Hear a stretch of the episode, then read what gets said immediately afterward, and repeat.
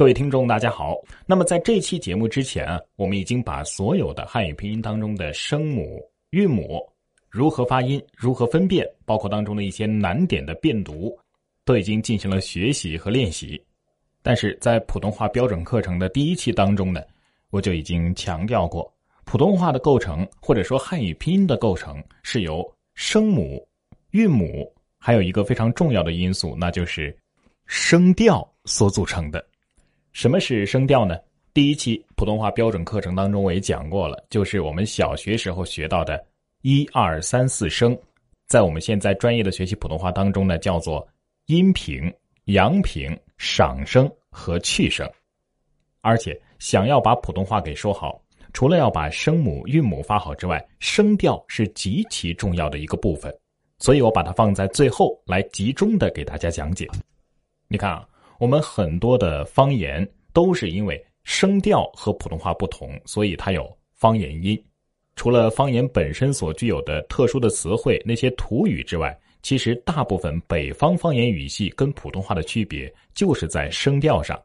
所以普通话想要说的好听，想让人听起来那么的字正腔圆，声调的练习是非常重要。那么声调，声调它既然有一个“调”字，其实就说明了。一二三四声的区别在于调子的高和低。我们知道声音分为音强、音色和音调。音强指的是你音量的大小。我说话大点声，音量就大，音强就大；说话小点声，哎，音强就小。但是这个不影响什么音调。你小声也可以高调子，高远广阔。你看。声音小，但是调子高；但是你声音大，也可以低调子。高远广阔，声音大，但是调子很低。而声调的区别呢，就是在于具体的每一个字的相对的调值的高和低。什么叫相对的调值高低呢？我们知道，在音调这方面，我们有一个非常熟悉的例子，那就是唱歌音乐当中的哆来咪发嗦，这也是调子的高和低。但是音乐当中的音调啊是固定的，你唱哆，它永远都是哆啊，或者是低音哆，或者是高音哆，它只能唱到这个位置。哆来咪发嗦，这是固定的。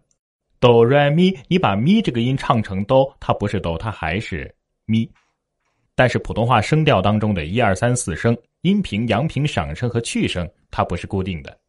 它只是在四声当中有所区别，有所高低的变化，而且变化的幅度足够就是正确的。比如说，我说“医生”这两个字都是医生，但是我说“医生”，它还是医生，医生，医生，医生，它都是医生。再比如说，四声的“四”这个字是去声，我不管说“四声”，“四声”，“四声”。四声，这个四声的“四”的发音都是对的，但是相应的呢，你在发四声的“四”的时候，如果你的“四”的调子低，你声这个一声的这个字的调子也会低；你“四”这个发音调子高，你四声的“声”这个一声的发音的调子也会相对的变高。不然的话，就读起来很奇怪。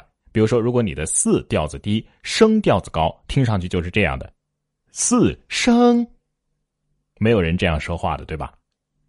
再比如说，前一个字是一声，后一个字是四声的。比如说“春色”，你会发现，你这个四声是从哪儿往下降的呀？就是你“春”这个一声的调子有多高，就是从一声的调子开始往下降。春色，对吧？如果你“春”的调子低，春色，对吧？你不可能说“春色”，没有人这样说话。而一二三四声虽然是四声呢，但是我们在调值当中呢分为了五度。大家可以看到，我们这个声音简介里面有一个图片，就是我们阴平、阳平、赏声和去声这四个调子在五度上面的分布和路径的变化。前面我为什么说你在一声和四声相连的时候，四声的往下降的起始点是你前一个字一声的那个点呢？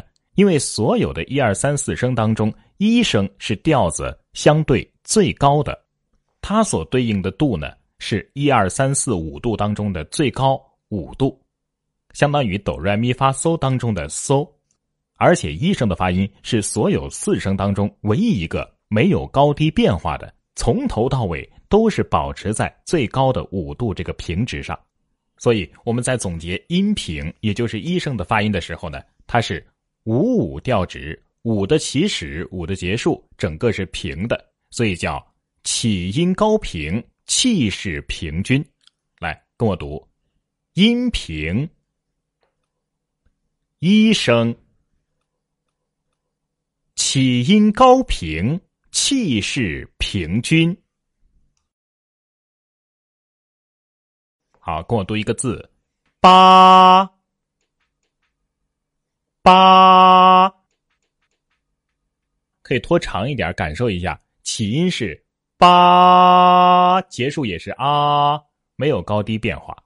八，然后我们在练习声调的时候啊，最好手上要做一个手势，比如说你读一声的时候，就是拿手指从左往右画一个横线。对跟我们的这个声调的那个标志啊，那个符号啊是一样的。一声呢，就是从左往右画一个横线。比如说，我们一起来啊，开始读的时候就开始画手势。八，嗯，很好，从左画到右。那么阳平呢，就是从下往右上方画一个斜上的手势。而在我们的调值图当中可以看到，阳平是从哆来咪啊第三个三度。往上扬，扬到最高点，我们刚刚读一声的那个五度上，所以阳平的阳就是阳，阳，这是三到四，阳，这是到了昂，这个是五，对吧？所以阳平整个的一个过程就是阳，阳，你会发现最后一个嗯嗯嗯是在一声上，阳。好，跟我来读，阳平，二声，中起上扬，气弱渐强，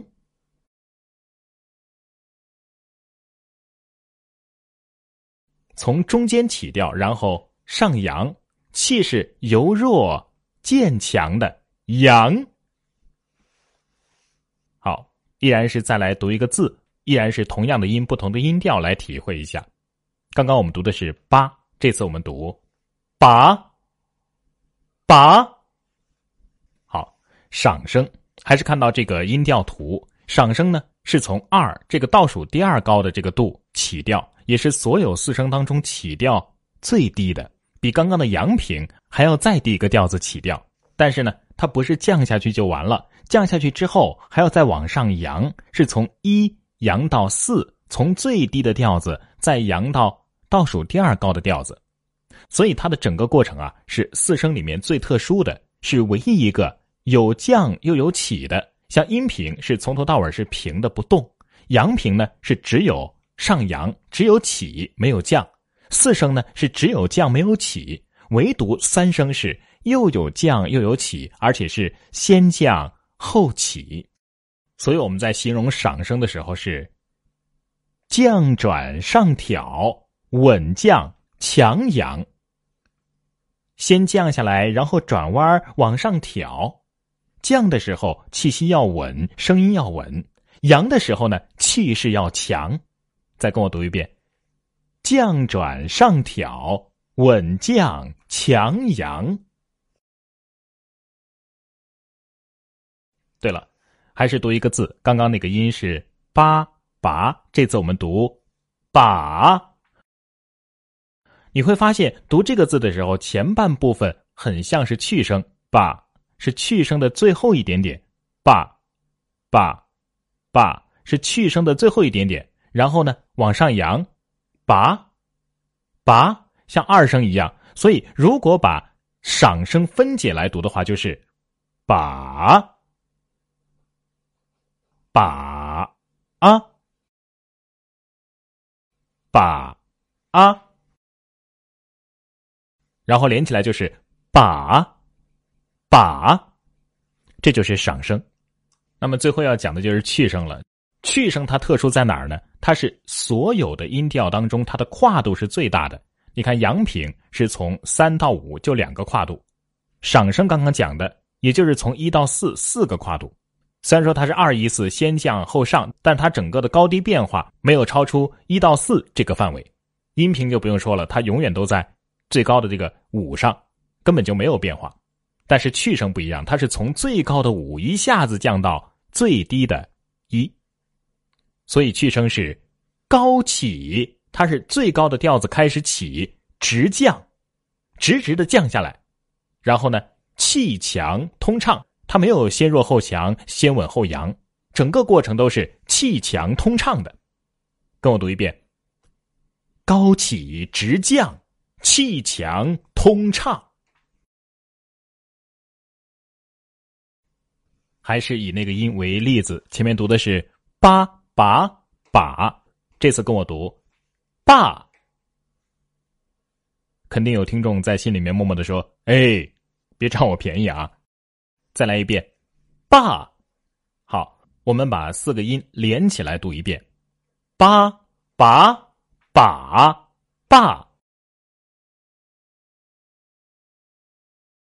同时呢，做手势，横。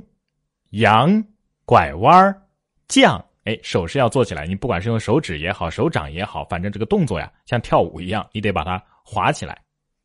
八、把、把、把。好了，休息一下，今天的节目就到这里。